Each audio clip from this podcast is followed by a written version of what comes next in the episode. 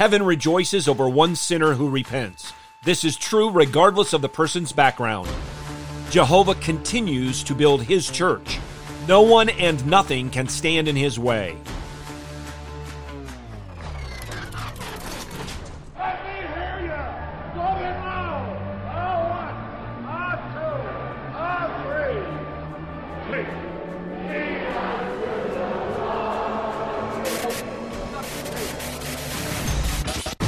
Welcome to In the Bullpen Up and Ready, a ministry of developing contenders. The call has come.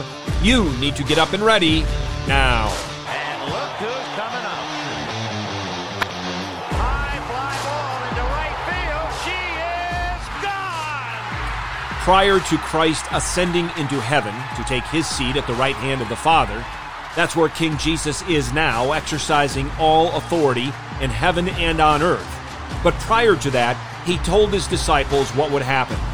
They would be witnesses of the resurrected Christ, witnesses in Jerusalem, in all Judea and Samaria, and even to the remotest part of the earth. The book of Acts records the beginning of these things. Hear now from Acts chapter 11, verses 17 and 18. Therefore, if God gave to them the same gift as he gave to us also after believing in the Lord Jesus Christ, who was I that I could stand in God's way? When they heard this, they quieted down and glorified God, saying, Well then, God has granted to the Gentiles also the repentance that leads to life.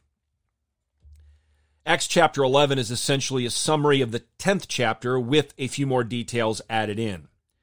Peter was praying when God taught him not to despise the Gentiles. And then the Lord providentially worked through Cornelius to send the apostle to them. Peter realized the Lord is not one to show partiality, and he preached to Cornelius and to those who were present with him. As Peter preached, the Holy Spirit was poured out on this group of Gentiles. They believed, exalted God, and were baptized. This brought great joy to Peter and many others. But when he got to Jerusalem, some of the Jews took issue with him. Peter went to and even ate with the Gentiles, and they did not like that. Peter relates what had happened. We have it recorded in verses 4 through 16 of the 11th chapter, and then he utters the words of our text. He declared that God grants repentance and leads to life in Christ whomsoever he wills. And Peter knew better than to stand in the Lord's way.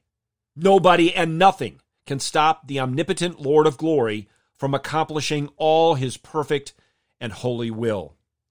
Peter had learned not to despise any of the nations and taught the other Jews that they shouldn't either. We all need to be reminded. We all need to be taught this lesson as well. King Jesus has been and is continuing to build his church. The gates of hell will not prevail against it. And he's granting repentance and life to people from every tongue, tribe, and nation. Is there a kind of person or a group of people that you cannot imagine coming to faith in Christ? He is the good shepherd who laid down his life for his sheep. Jesus' sheep hear his voice and follow him.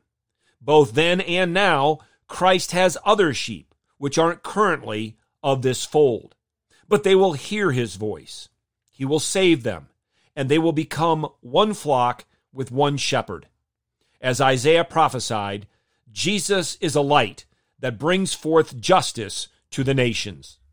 Get your eyes up, fixed on Jesus, the author and perfecter of faith, and be ready to deny yourself, take up your cross, and follow him.